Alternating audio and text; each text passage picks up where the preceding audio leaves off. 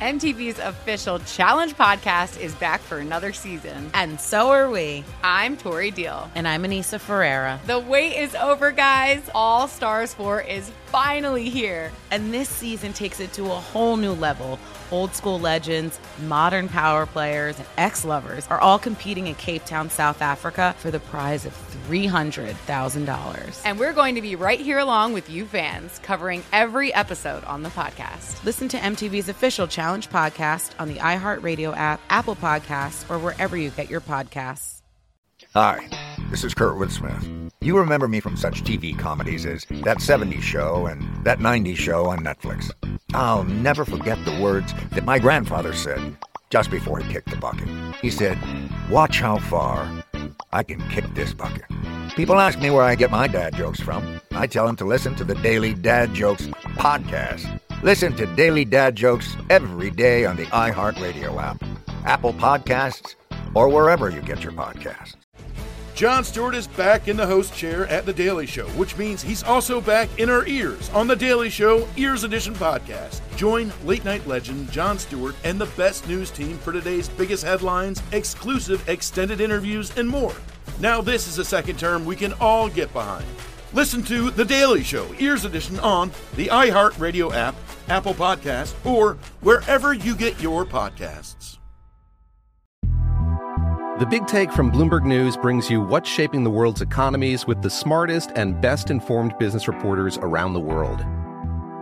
We cover the stories behind what's moving money and markets and help you understand what's happening, what it means, and why it matters every afternoon. I'm Sarah Holder.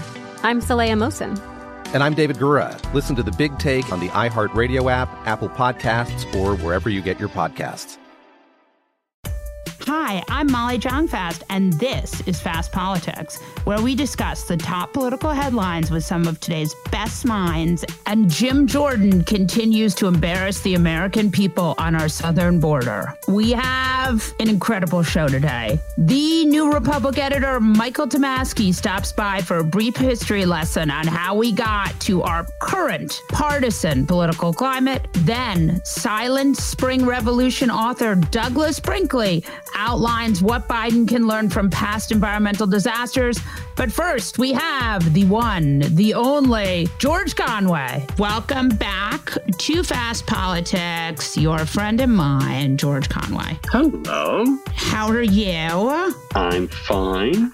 We haven't had any insurrections lately. It's good. That is good. First, I want to start by asking you about the Georgia grand jury. Yes. The jury foreman. It's going to be a great Saturday night live skit. It really is, right? Right? She's like the, uh, who that woman was in Michigan? The guy in the red vest. Remember the guy in the red vest? Ken Bone, the guy in the red vest. Ken Bone. That's right. Okay. Yeah. Okay. Okay. Mm-hmm.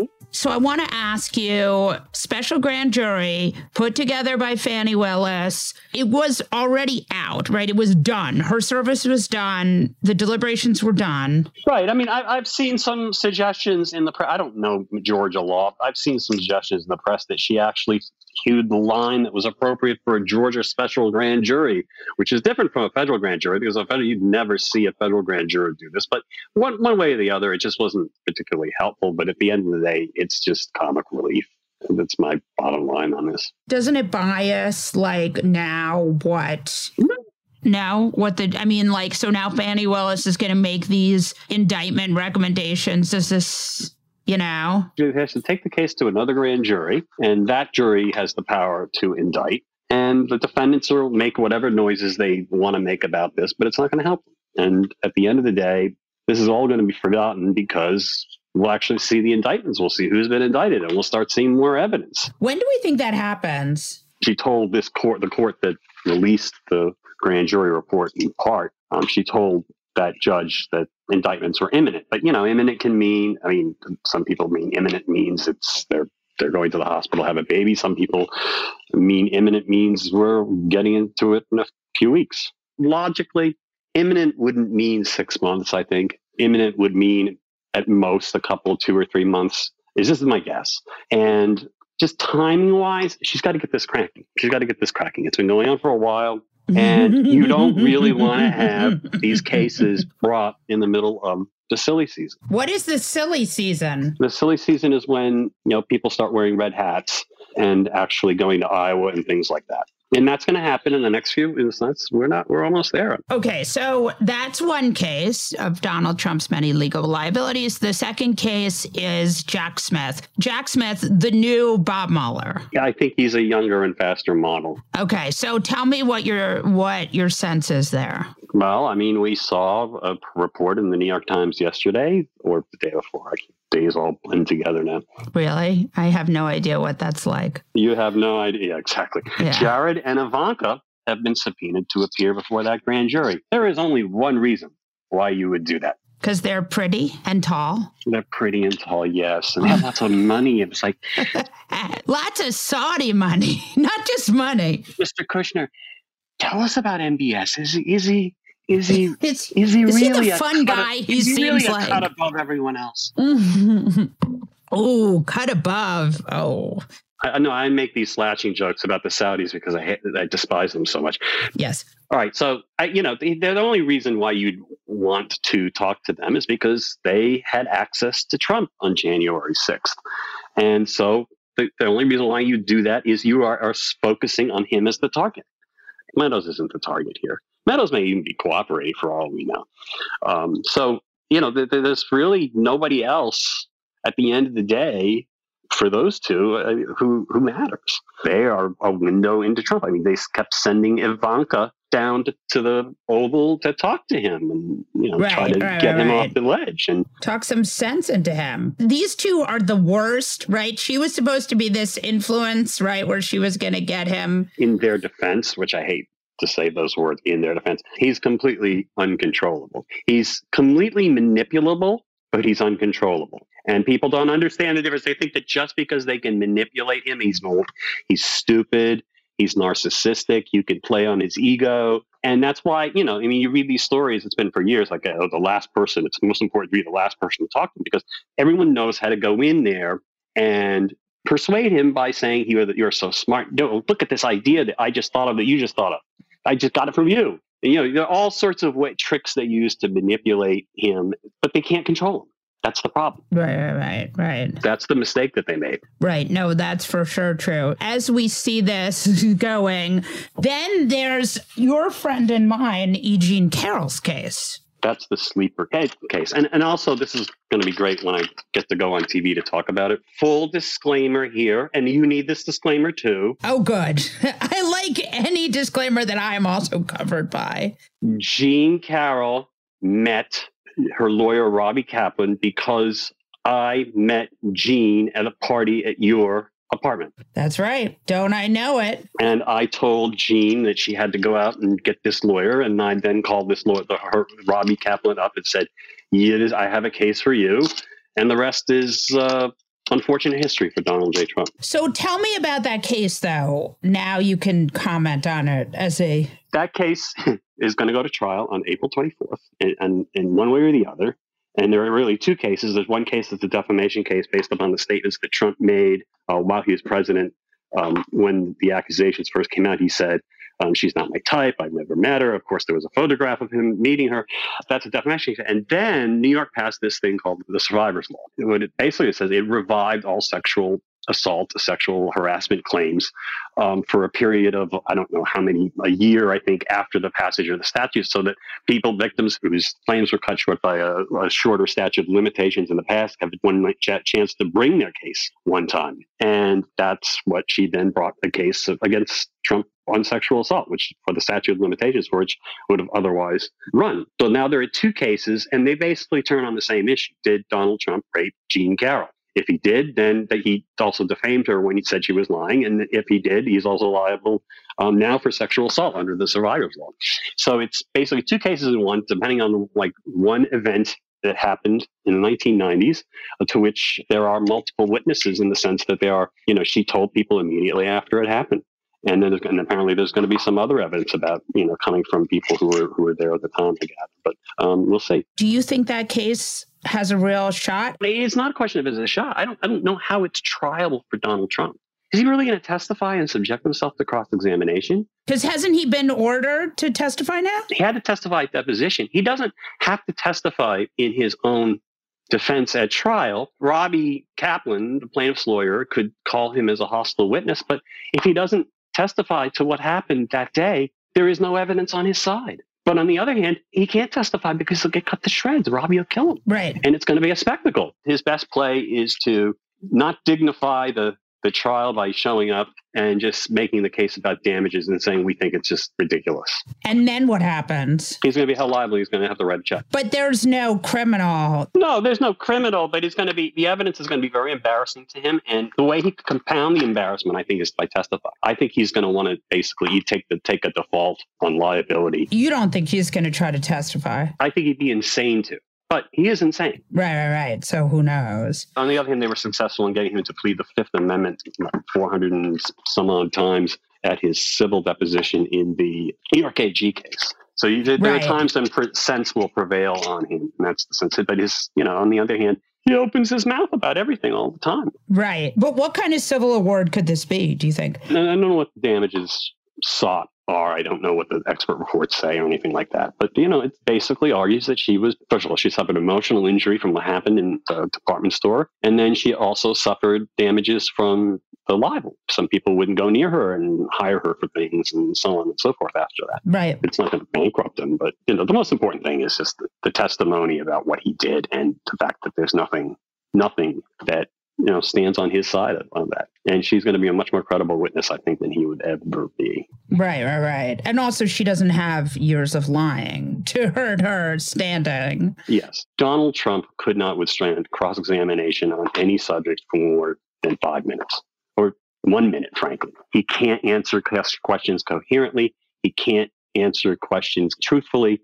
And basically, you get gibberish and insanity after a certain amount of time. I mean, we saw that in the first book that Woodward wrote, which I forget the names of which the books, but the first one right. he wrote about, you know, he wrote about the, the defense of the Mueller investigation right. and how Jim Dowd, his own lawyer, put him through a cross-examination to try to figure out how, you know, how to how to prep him for being interviewed by Mueller. And basically his conclusion is, I can't testify. He'll lie his ass off. He just will lose it. I know you're not a Republican anymore, but you're really a Republican. So who do the sort of non-crazy Republicans vote for in this primary? Look, I mean, if I were voting in a Republican primary, which I will not, because I will not register as a Republican for a number of years until the rot is completely gone, and I don't see that happening anytime soon. I vote for Sununu and Hogan. This more sane, yeah. Yeah, you know, and I do that because, I mean, look, they're a little, maybe they're a little more liberal than I might, like in, in sort of a normal world where we had s- sensible political discourse, I'd probably be slightly to the right of them, not too much, I think, I don't know. But in this environment, you know, so basically the big question for me is, you know, does You know, call out the lie, the big lie. I even have sympathy for people who I know know the truth and have been willing to sort of hint at it. I, I can even accept some of that. I mean, you know, it's like I, I'm not wouldn't vote for Mitch McConnell for president. I don't think anybody would, including Mitch. Yeah, I'm not even sure Elaine would. Yeah, but you know, so I have this, I have this now soft spot in my heart for him that developed. Right, because he's not full of shit. Well, he is full of shit. I mean, he is full of shit, but not in, about the election. In a typical politician kind of way, okay? In a regular in a regular machine politician kind of way, which is fine, you know, in an ordinary environment. But the thing about McConnell is, I know deep down he hates Donald Trump, despises Donald Trump, detests his behavior every bit as much as you or I. Right, right, right. No, probably more. Probably more because it's made his life difficult. Right. It's crushed his dream of taking away Social Security. You, it gave you a podcast. It cost him a job. Yeah. Oh, well. Thoughts, prayers, neither. I want to ask you one more question, which is, I mean, let's just game this out for a minute. Does DeSantis get the nomination? No. Okay. It's possible and is an outside shot at it. What do you think happens? Because I think you have a pretty interesting idea. I have a pretty, yeah, my, here's my view. Trump will get the nomination and he will get bail, but he will not win the general. And what I think is, I don't think right now the, the primary is set up so that Trump can be defeated. I mean, there are probably, you know, fifty percent of Republicans or more who want him to go away. Many of those people would probably vote for him anyway, depending on who the other choices were. A lot of those people would. But what matters is the fact that it doesn't take fifty percent to win the nomination. I mean, there are these, you know, winner take all delegate rules that kick in pretty early, as I understand it. And so, you know, you get twenty-seven percent of the vote and the next guy gets twenty-four. You get all the delegates in a lot of these states. The way you beat Trump is one-on-one and going after him hammer and tongs. I don't think it's going to be one-on-one at any point or soon enough for DeSantis to win. I don't think, and I don't think DeSantis would do what it's necessary to do, which is to go hammer and tongs at Trump. And I think the dynamic's going to be everybody's going to go attack DeSantis. And Trump's going to be attacking DeSantis. Right, right, right. Everybody's going to talk, not talk about the orange elephant that shat on the stage. You know, he's going to get a bit of a free ride, and he's going to get his thirty-five percent, and he's going to get the nomination. And he will, you know, he'll post bail, and he'll be the first actively indicted, maybe even trying a criminal case, presidential candidate, a nominee of a major party in history. And he's going to foment violence because if he can't get out by getting presidential immunity by being reelected again, he'll he's going to take every... everyone down with him, which is what malignant narcissists, narcissistic psychopaths do. Even if DeSantis were able to beat Trump one-on-one in a race that I just don't see happening, but if it happened and he he was he was he, he got sixty or seventy percent of the vote and got the nomination, or even fifty, yeah, you know, he's going to end up with twenty or thirty percent of Republicans pissed at him. And, and Trump could even run as a third-party candidate just to, just to screw things up, just out of spite. Yeah, I mean, that seems likely to... Rick keeps saying that. He'll get to chin up people in case he's going to trial, and he wants to basically say that I'm being persecuted and because I'm running, both parties have conspired against me, and, you know, he's going to do that. He'll, he'll do that before anything else. So it's going to be the biggest... It's going to be a, as big a shit show as we've seen in the last one hundred sixty years of American history. Is there going to be a change in George Conway's life? It's possible. It's possible. Okay. So that, I think, is, uh, you know, not, not nothing. George Conway, I hope you will come back. Will you come back? You are a troublemaker. You are a troublemaker. You are such a troublemaker. I hope you will go back. Come on. It's fun. All right. All right. This is the story of the one. As head of maintenance at a concert hall, he knows the show must always go on. That's why he works behind the scenes, ensuring every light is working, the H V A C is humming, and his facility shines. With Grainger's supplies and solutions for every challenge he faces, plus twenty-four seven customer support, his venue never misses a beat. Call quick grainger dot com or just stop by. Grainger, for the ones who get it done. The Big Take from Bloomberg News brings you what's shaping the world's economies with the smartest and best-informed business reporters around the world. Western nations like the U S and Europe. Mexico will likely have its first female president. And then you have China. And help you understand what's happening, what it means, and why it matters. He'll get his yo-yos to Europe in time. But the longer this drags on, the more worry he's getting. They knew that they needed to do this as fast as they possibly could to get a drug on the market as fast as they could. I'm David Gura. I'm Sarah Holder. I'm Saleha Mohsin. We cover the stories behind what's moving money and markets. Basically everyone was expecting, if not a calamity, certainly a recession. But the problem is that that paperwork, as our reporting showed, is fake. As someone who's covering the market, I'm often very worried about an imminent collapse. So I'm thinking about it quite often. Listen to The Big Take on the iHeartRadio app, Apple Podcasts, or wherever you get your podcasts. I'm Saleha Mohsin, and I've covered economic policy for years and reported on how it impacts people across the United States. In twenty sixteen, I saw how voters were leaning towards Trump and how so many Americans felt misunderstood by Washington. So I started The Big Take D C. We dig into how money, politics, and power shape government and the consequences for voters. It's an election year, so there's a lot of focus on the voters that TikTok is reaching. The initial reaction is like, oh, things are looking so resilient. I don't want to be too pessimistic, but I just don't see the political will down in Washington right now to, to change their tune. I think the American electorate has been signaling that it expects a rematch of the twenty twenty election. These are unprecedented times. With new episodes every Thursday, you can listen to The Big Take D C on the iHeartRadio app, Apple Podcasts, or wherever you get your podcasts. M T V's official Challenge podcast is back for another season. And guess what? So are we. Just in case you forgot, I'm Tori Deal. I'm a six-time finalist and a Challenge champion. And I'm Anissa Ferreira, and I've been gracing your screens for the last two decades. I am a veteran challenger and Challenge All-Star. And speaking of All-Stars, All-Stars four is finally here. I'm going to be honest. I literally thought this day was never going to come. Well, the Challenge gods have answered our prayers, and we're going to be right here along with you fans covering every episode on the podcast. And this season takes it to a whole new level. Old school legends, modern power players, redemption seekers, and ex-lovers are all competing in Cape Town, South Africa for the prize of three hundred thousand dollars. Anyone can win, relationships matter, and only one All-Star will claim the title of Challenge Champion. Listen to M T V's official Challenge podcast on the iHeartRadio app, Apple Podcasts, or wherever you get your podcasts.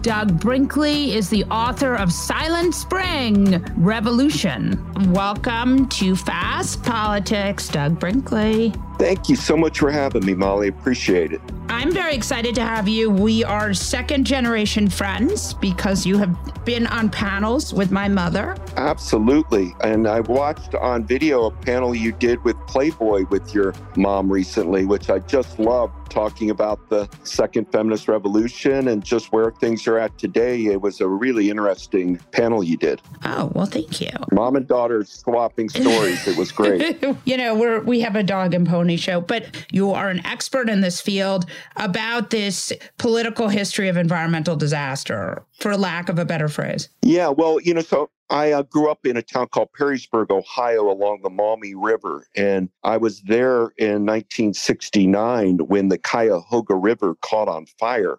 That's the great industrial waterway by Cleveland, and if yeah. you lit a, lit a match, it would go up in fire. And then Lake Erie was dying. The novelist Kurt Vonnegut said the it's dying of human excrement and Clorox bottles. And Doctor Seuss wrote about Lake Erie, smeary Lake Erie, and unfortunately, Ohio's been treated very shabbily from an environmental point of view. Companies come here and run willy-nilly and shotgun over the landscape. That's one of the reasons we, one has to be concerned about the chemical derailment that just occurred and the explosion and a seemingly lack of um, immediate strong federal response. Uh, people in Ohio feel like their, their rivers and their landscapes have, are often abused by industrial chemical companies. So I want to ask you about the, this book you wrote, Silent Spring Revolution. You focused on a period of time and the leaders who got involved in this great environmental awakening. Can you explain a little bit about how that came about and, and sort of what this was? We've had three environmental waves. It used to be the word conservation. So forgive me for saying environmental to an era when that word didn't exist. But for listeners, it's easier for me to use the word environmental. The first was Theodore Roosevelt from nineteen oh one to nineteen oh nine. And T R really started putting the federal large S on things like creating our U S Forest Service today. If you look at a map and see all these national forests, they were born during the Roosevelt T R administration. He started using executive power, the Antiquities Act of nineteen oh six. The White House had the power to go in and say, you're not mining the Grand Canyon for zinc, asbestos, and copper. And if you don't want it as a national park, national parks have to be approved by Congress. And Congress didn't want the Grand Canyon. P R then used executive power to, to save what became over a million acre national monument, later became park when the politics were better. So that era, that first wave was quite exciting because Roosevelt, by nature, T R, was a wildlife conservationist. He went to Harvard in naturalist studies. He wrote a book as an undergraduate called The Summer Birds of the Adirondacks. Um, and so we had a president who really got conservation and elevated it. And didn't he have a lot of wild pets, too? He had thirty-seven at one point in the White House. His favorite was a little dog named Skip that could climb trees. But he also had parrots, snakes. Emperor Haile Selassie of Ethiopia had gifted him a hyena, which wow. Roosevelt then gave to the National Zoo. Wander, wandering around the White House was Josiah, a badger that a little girl gave President Roosevelt in a box in Nebraska. and he fed it uh, with a baby bottle milk and potatoes, and it grew up. And badgers are colonial animals, meaning they'll play with, they'll never turn on the, the family they're grown up with, but they'll attack anybody outside of... The perfect pet. Perfect, yes, exactly. So but, so it actually bit a congressman. That attack of the badger in the White House forced Theodore Roosevelt to bring the badger to his home in Long Island, Sagamore Hill. But it's buried in, with the cemetery stone right at Sagamore Hill, the badger Josiah. So Roosevelt was a Doctor Doolittle-like figure. T R kept his pockets filled with nuts to feed the squirrels every day. He started working on a book about the birds of Washington, D C as president. Really remarkable Roosevelt in environmentalism and, and outdoor world. And I wrote a book called The Wilderness Warrior about that. I led you on a tangent, but I want you to get back to it because what you're talking about is incredibly interesting. So the second president who led this second environmental revolution was who? Oh, it was Franklin D. Roosevelt. Okay. Now, to understand T R and F D R, I mean, Theodore Roosevelt was from New York. F D R was from New York. Theodore Roosevelt went to Harvard. F D R went to Harvard. And they're related, right? They were fifth cousins.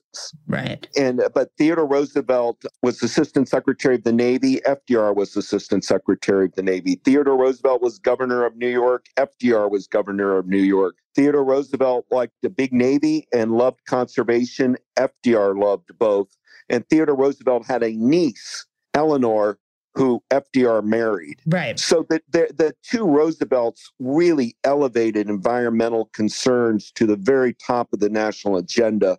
And in fact, when uh, the, it used to be inaugurations of presidents were in March, and the famous New Deal kickoff of F D R in March of thirty-three, his first New Deal program was the Civilian Conservation Corps, which paid unemployed workers a dollar a day to tree plant. And uh, from nineteen thirty-three to nineteen forty-two, the C C C planted nearly three billion trees across America. Because we were, just like in Ohio right now, it's an ecological disaster. The whole country, the, it wasn't just the stock market in the Depression, it was the Dust Bowl and the Great Plains. We had right. cut all of our hardwood trees, drained all the swamps. Right. We had been farming wrong, and that had killed the land. Yeah, we've been farming wrong, and we now we brought science into agriculture and forestry under F D R. And he was the progenitor of eight hundred state parks during the New Deal and saved places like the Great Smokies, the Everglades, the Channel Islands of California, the Olympic Forest. One could go on and on with what F D R did. With others, it was a movement. Right. So the third wave that my new book is, Silent Spring Revolution, doesn't have a Roosevelt in it.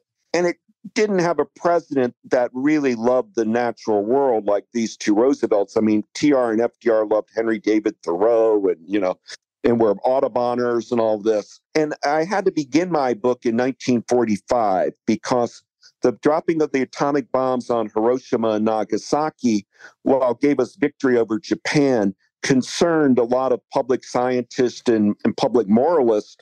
Is this the doom of mankind? Right. And and people started getting information and data, scientific info on radiation, fallout sickness, cancer, leukemia. Yet we were willy-nilly testing nuclear weapons in the Nevada desert. Right. No, I know. You know, people were sick, sick, sick. Well, and also we were building bombs in Los Alamos. Yeah. New Mexico, the Southwest became a nuclear range. What happened is, people I write about in my book, Rachel Carson, who was from Pennsylvania. She had done her advanced degree in zoology at Johns Hopkins, studied at Woods Hole in Massachusetts. Anybody listening, read Rachel Carson's trilogy on ocean life. They're remarkable. So let's get now to what's happening in Ohio, because there's a historical precedent, but there's also an opportunity here for the Biden administration to get serious about conservation again. Well, the Biden administration's done a good job on climate change, but unfortunately, because I'm an admirer of President Biden, but yeah, me the too. administration was slow in Ohio. In my book, I write about when Nixon was president, eight days, and the Santa Barbara oil spill happened. And Nixon's sent Walter Hickel, the Interior Secretary, to California. And right when he was arriving, he heard the White House saying it wasn't so bad in California. Yes, there's some birds that are got in oil, but it's going to be okay. Hickel got a hold of Nixon and said, do not minimize. It's a disaster. Do not minimize. And Nixon listened to that and avoided the blame for the spill. Biden administration didn't seem to want to make this into a big environmental flashpoint moment. Right. But it is. And they're going to have no choice. Then they have no choice. The president didn't come. Kamala Harris didn't come. Buttigieg only came after Trump. And the E P A uh, chief, who I like and admire, was seemed slow out of the gate. And it's unfortunate. But when these disasters happen like this, you have to be on the ground uh, and have a bullhorn moment where you're saying, right, I'm here. And Biden is so good at hugging and empathizing with people. It would have been a natural scene for him, but I think he may have been planning the Ukraine trip to Kyiv and kind of neglected Ohio, and they're paying a political cost for it in the public square right now. Right. It's interesting because this is actually a real opportunity. What's happened, I mean, so one of the things that Trump did was he really ran on deregulation, right? He would say, for every regulation, you know, we're going to take away five. And nobody was able to thread the needle between deregulation and environmental catastrophes in such a clear way as we're seeing right now, right here. Absolutely. And so they did, you know, the, the blame of the Trump administration for gutting E P A, for massive deregulation. I could go on and on. Um, but when a crisis of the environment happens, the president has to respond in a forty-eight hour window while people are traumatized. And, you know, I remember when Barack Obama went to Flint later and then drank the water. It was a photo op moment, but it made people think maybe I should be able to drink our water. There's confusion going on in Ohio and Pennsylvania right now. Uh, you know, people saying, oh, that rash isn't, isn't important. It's not so bad. And then cameras show dead fish and wildlife in a creek. Right. People's pets are dying. We actually, last week, we had the incredible Erin Brockovich on this podcast, and she said that she had been told that people's pets were dying, which struck me as really bad. And Erin, today, I'm in Ohio right now. She is at uh, ground zero. She's there today. Yeah. Where do we go from here? What do we do? Obviously, the railroads are going to pay up the gazoo for this. And they fucking should, excuse my French. Absolutely. Full agreement. And it'll be, it'll be raining class action suits. What does the Biden administration, I would have this public spokesperson. It's unusual for a White House to farm it out, but I would now let Sherrod Brown be the voice for, for the White yeah. House. I would appoint him. He's loved in Ohio because he's very good at constituent politics. And if he goes and puts his arm around the mayor and visits with people, he has credibility in Ohio as being a compassionate senator who cares about environmental justice issues. So I think he has to be elevated now. I'm afraid Biden, Harris, and Buttigieg have lost their window to be the voice of this. Yeah, it's really interesting. And I mean, you say this as as we are both fans of Biden, but I think in my mind, uh, there are a number of issues here. And the biggest one is, you know, how do we protect the land in Ohio and the people who are there? I mean, do you have any sense on what the plan there is? The first thing that has to happen is FEMA never should have said they're not going to be there. It's not in their bailiwick. FEMA presence should have been everywhere. There's going to have to be a shakedown. Even Nixon would shake down polluters after Cuyahoga and make him pay. The White House and Sherrod Brown have to be the voice of anger that this has gone on for this many weeks, that people are telling, you know, the, the idea was minimize it and let people get back in their houses. But any mother and father with children would be terrified within a hundred mile area here of whether you would want to be there, uh, putting your child's long-term risk of cancer, leukemia, and on and on at high risk. So it happened. It's not an immediate solution. We're obviously going to be a massive cleanup effort, but there, everybody that lives in that community needs to be paid. In my book, I wrote about nineteen forty-eight, Denora, Pennsylvania, where the cat factories there, it was so polluted. One day in the summer, you know, it was hot, and everybody in the community of Denora got sick. twenty people died of respiratory illness, and it became where the word smog was born. There's even a little museum in Denora, Pennsylvania, for the history of smog. But that triggered a look at, why can't we breathe in New York City through the smog? Why is L A have smog? And it led to December nineteen sixty-three Clean Air Act, which attacked stationary pollution of factories. We now are going to have to look at the railroad industry in a new light, uh, the, this utter recklessness by the Norfolk Southern folk. I mean, it is a really interesting opportunity for legislators to remind all of us why they exist, right? Why the government needs to regulate things. The thing I wanted to actually ask you about was Nixon and the E P A. Because that seems very counterintuitive. Well, I know, and that's what I mean. And to your point, Molly, when you said these crises can get, you know, there's very, very likely uh, in Ohio right now, J D. Vance and Sherrod Brown can get on the same page. It's not, that's not far-fetched on right. this issue. But Nixon decided to work with Henry M. Jackson, Scoop Jackson, Democrat from Washington, who was just won the North Cascades National Park battle and was an environmentalist. Nixon worked with Jackson because Jackson did not criticize the Vietnam War, where George McGovern, Eugene McCarthy, Gaylord Nelson, I can name you twenty Democrats that were denouncing Nixon's policy in Southeast Asia. Jackson didn't. Nixon worked with, with Jackson. And in April twenty-second, nineteen seventy, we had Earth Day, the first one. And Nixon saw that there were these teach-ins everywhere. And he ended up planting a tree on Earth Day and giving Interior Department employees the day off. He was worried that they were going to, it was an anti-war trick, Earth Day, but when it came and went and it seemed to be a positive Earth consciousness event, Nixon in the summer of nineteen seventy worked with Democrats Scoop Jackson and Congressman John Dingell of Michigan, and they cobbled together E P A, and it opened its doors in December nineteen seventy. And under its first director, administrator, William Ruckelshaus, it was awesome. The first E P A in seventy, they did bust polluters. They became law enforcement going after companies. Ruckelshaus's E P A would have been all over this in Ohio right now in a very large way. Now, Nixon later thought Ruckelshaus was a loose cannon. It's a longer story, but, you know, Nixon ended up banning D D T. He didn't want to, but the public demanded it, and his own E P A said he had to. So I think the Biden administration is going to get on the page here in the right ways, but they've lost a communication opportunity to show the empathy of the moment they needed. And so they're operating out of a deficit right now, and they've allowed their opponents, the G O P, to take some major punches at them. And, you know, it's indisputable they didn't move quickly enough there, at least in a symbolic way. Right. And it is interesting. Nobody is going to accuse the Republican Party of being interested in environmental protection, right? Or regulation, which are the two things that need to happen now. So it does feel really important that Democrats reclaim this. I agree. And I think Sherrod Brown's the man. He's uh, running for re-election for the Senate in twenty twenty-four. Ohio is becoming a a Republican state.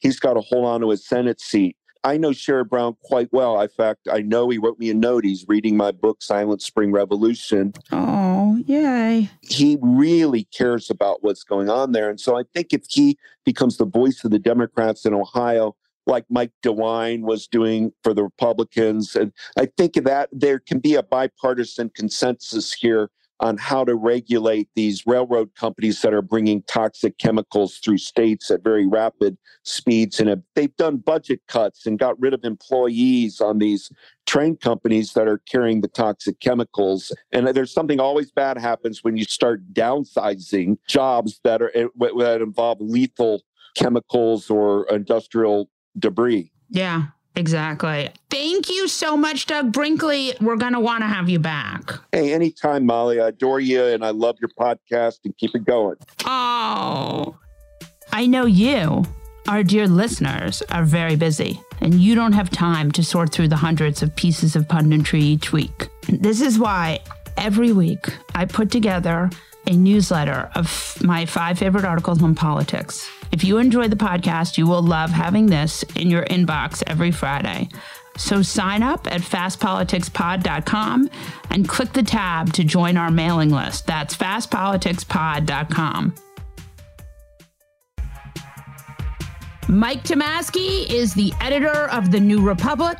Welcome to Fast Politics, my favorite friend, Mike Tomasky. Hey, hey, hey. I want to talk to you about this unprecedented time in American history. I always think of you as someone who has like a long memory. I'm old. Yeah, I do. Give me a precedent for what the fuck is happening here. Also, we can curse. Yeah, well, it's fucking crazy. There's not much precedent, really. You know, people point to the eighteen fifties, I guess, but I think I've always said this is worse than the eighteen fifties because at least in the eighteen fifties, they were kind of arguing about the same set of facts. They disagreed about slavery, but neither disputed the essential facts of the slave trade. There was just one side that was against it and one side thought it was fine, and so on and so on and so on. Now, we're not talking at all about the same set of facts. You right. know, I mean, you watch M S N B C and C N N one night, and then uh, if we brought somebody here, either from like another planet or from a, you know, a remotish civilization somewhere, and asked them to watch M S N B C the first night, C N N the second night, and Fox News the third night, they'd say, well, the first two nights were pretty similar and were describing a certain world, but the third night was just describing a completely different place, right? Right. Yeah. In that sense, we're much farther apart than they were in eighteen fifty-nine and eighteen sixty. Well, that's what I wanted to ask you about, because when we're talking about this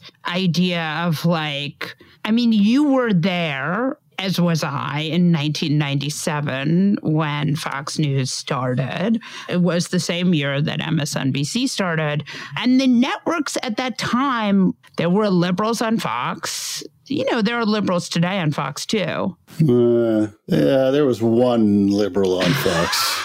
Let's not get carried away, Molly. There was Combs. Alan Combs, right, right. And his job was to be Sean Hannity's doormat. You know, we know that. Whereas on M S N B C, who was on? Laura Ingraham was on M S N B C. Wow. Yeah, people forget that. M S N B C didn't become the M S N B C we know until well into the Bush years. I always wonder, like, what the chicken or the egg here is. Like, did Fox News create this, or did this create Fox News? Yeah, I think this created Fox News, but let's define this. This was the Rupert Murdoch empire, first of all, right. that, that started out very small, started out with the New York Post, and uh, included New York Magazine, included the Village Voice for a little while. Wow. And he didn't try he didn't try to turn the Village Voice right wing. He just wanted to make money off the Village Voice, and then he sold it. So this was uh, spearheaded by Murdoch, and then also spearheaded by the end of the fairness doctrine in the Reagan years and the rise of right-wing radio, right-wing talk radio, and Christian talk radio, which people, a lot of people thought wasn't going to succeed at all, and of course has. So those things were the first steps in the right-wing media, and Fox was just seeing a market opportunity, Fox News, seeing a market opportunity and inserting themselves into it. Right. That is sort of the sense that I was getting, is that Murdoch is in many ways just a mercenary, and that while he may be ideologically right-wing, he is chasing the dollar ultimately. Yeah, and you know, we've learned that. We learned that no, never more emphatically than we learned it last week. Yes, the Dominion suit. Yeah, the, with that court filing. I mean, they they openly said to each other, we can't lose market share to Newsmax. We can't lose market share to Newsmax. We know Trump is peddling a bunch of bullshit, but we can't lose viewers to Newsmax. Let's play this, you know, without exactly endorsing. Let's let's play this uh, with kid gloves. But of course, they did go on to exactly endorse. Uh, you know, a lot of the hosts completely endorsed the big lie, completely gave space to it. And it's not just, if you read through that filing, it's not just Carlson and Ingraham and, and Hannity. It's other people, notably Bartiromo. I mean, she comes off so poorly, I think. I never understood what happened to her. Yeah.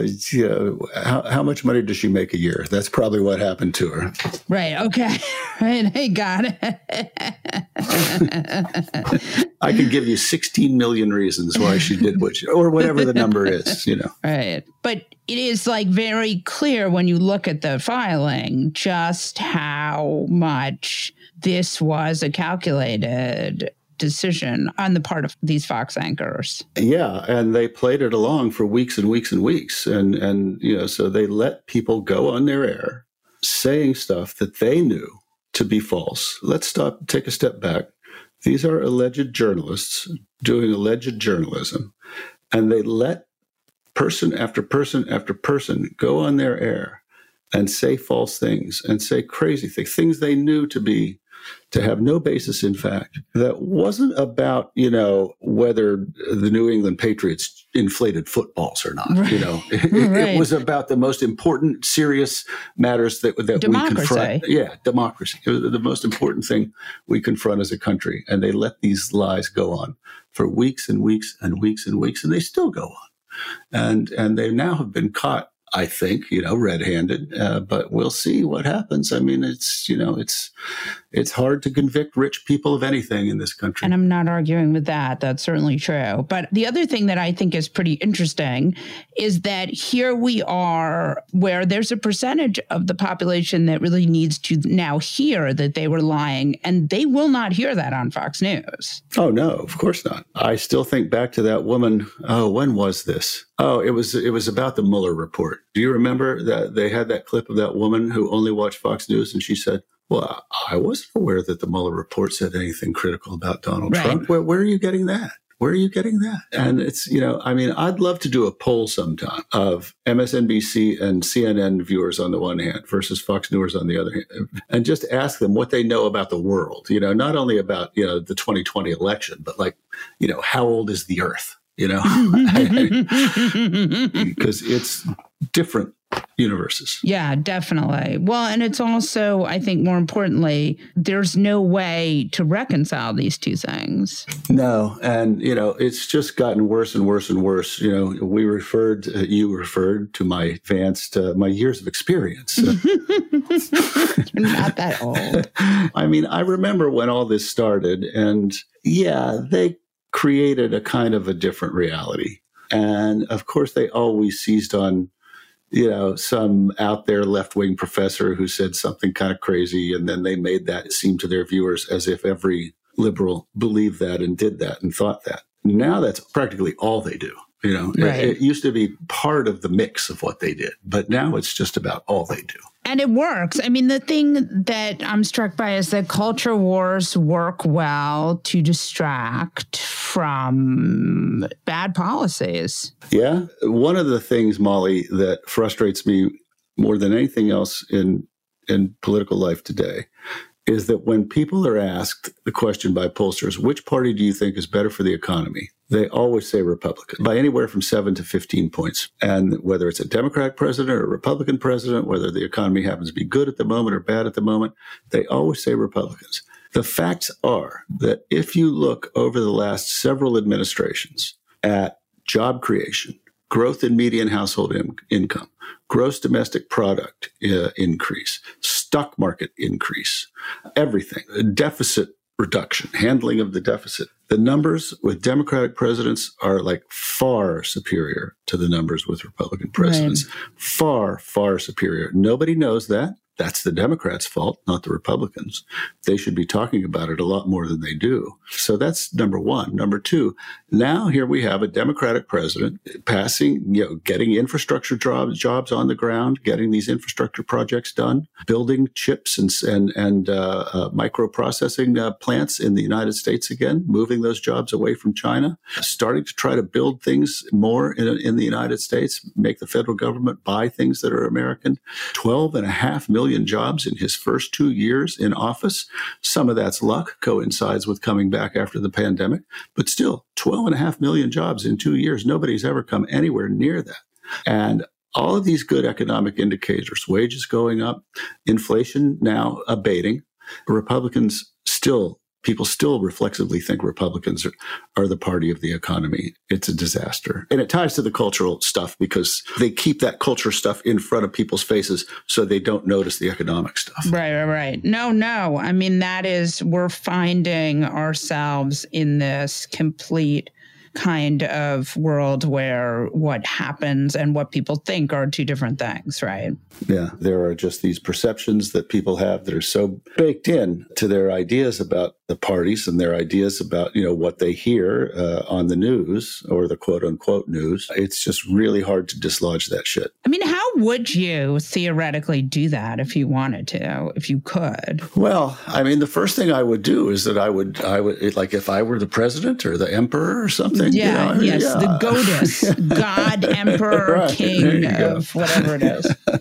The first thing I would do is I would over and over and over again, I, I would tout those statistics. Uh, and I know a lot of people don't pay attention to statistics, but once they've heard them for the ten thousandth time, I do think they begin to make a difference in people's heads. You know, people, under the last sixteen years of Democratic presidencies, thirty-four million jobs have been created. Under the last sixteen years of Republican presidencies, one point eight million jobs have been created. Those are the numbers, people. Those are the numbers. They don't lie. These are the right. numbers. Democrats are better at the economy. Republicans are better at the economy for rich people. Democrats are better at the economy. So that's the first thing I'd do. Just have Democrats say that every single day in every venue that they possibly can. So that starts it. And then I guess the other thing I'd do is just, and I mean, this takes a little bit of work and a couple of more wins at the polls, but let's say by twenty twenty-four, if Biden wins re-election, and if the Democrats retake the House, and if they manage to hold the Senate, which, you know, most people don't think they're going to do because the Senate map is pretty rough. But yeah. if, if they manage to do all those things, then the first thing that they have to do is get rid of the filibuster and just start passing stuff. You know, raise the minimum wage, do something about overtime pay, expand Medicare to include, you know, dental and glasses, and go after prescription drug, make insulin free. They can make insulin free. They've capped it at thirty-five dollars. That's nice, but make it free. It's actually not that expensive. It's a few billion dollars a year to make insulin free. Do these things. Show the people that you can actually deliver stuff for them. But it requires getting rid of the filibuster, because that way you don't need sixty votes. And if, if God willing, they have fifty-two Democratic senators or fifty-three, if they have fifty-three, then Manchin and Sinema are irrelevant. Right. Or even at fifty-two, because they just need fifty plus the vice president breaking the tie. Then they can do these things. But, you know, they just, uh, they... They really blew an opportunity by not doing anything about that filibuster. Can we talk about George Santos? Yeah. I mean, is there any precedent for George Santos? There must be, right? A serial fabulist. The precedent for George Santos is George Santos. As he just, as he just or George Santos is president. Yeah, right, right, right. I mean, as he just told Pierre Morgan, he said, well, why, why, yeah. why should I have told the truth in twenty twenty-two? I lied in twenty twenty and I got away with it then. Yeah, I don't know. You know, so the question is, and now we've got three. So there's that guy, Andy Ogles or whatever his name is. Yeah, he also, right. Andy Ogles is also a serial fabulist. Yeah. And then there's the woman, Luna, who's not exactly a serial fabulist, but, right. but lied about her heritage. So now we've got three. In journalism school, you know, that constitutes a pattern. I was told there would not be math. Well, it's just three, Molly. Okay. Yeah. Well. You have to ask, why are there these people and why are they all Republicans? Now, I, uh, are there Democratic liars in the world and, and resume patters? Of course. No, uh, yeah, no, no you're not. right. They're not. No, of, of course. No, of course not. Of course there and are. Politicians yeah, never. Right. Of course there are Democratic re- resume patters. But why is it that the only cases we have before us are Republicans? Well, there are probably some valid theories about that. They lie about all kinds of shit. So when you start lying about the world, eventually you're going to start lying about yourself. I also think that it's interesting that two of these three, Santos and Luna, are non-white, and Republicans are so desperate to show that they're diverse and to show that they have people of color who are conservative, that they don't give a crap about what their credentials are. It is interesting to me.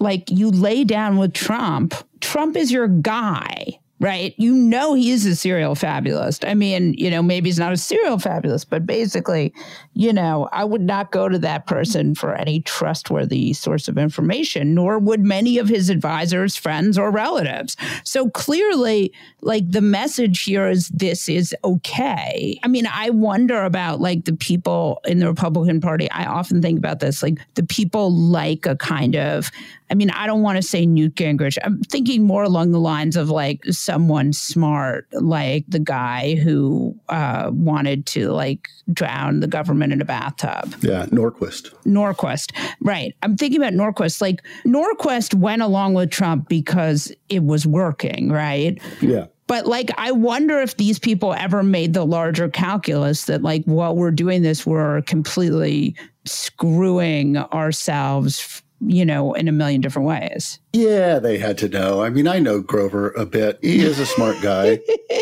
He actually did go to Harvard, by the way. No, he's very smart. That's why I brought him up, yeah, because right. he's, like, very smart, ideologically very conservative. And and people like that, you have to have made a sort of Faustian deal that you were just going to do it. Yeah, I think they all just thought, you know, this, we can get away with this and just hope the roof doesn't cave in on us. And meanwhile, we're getting our judges and, and you know, right. he, he's doing, you know, he's doing whatever else he's doing with respect to, I don't know, his moves in Israel. They like that. And cutting taxes. They love that, obviously. Right. So, yeah, they didn't anticipate a January sixth. They didn't anticipate an attempted coup. They didn't anticipate that he'd actually want people to kill his vice president. And yet he's the front runner for the nominee. Yeah, I think he's the front runner for the nominee. Or and if he's not the nominee, I think we're going to have mini Trump.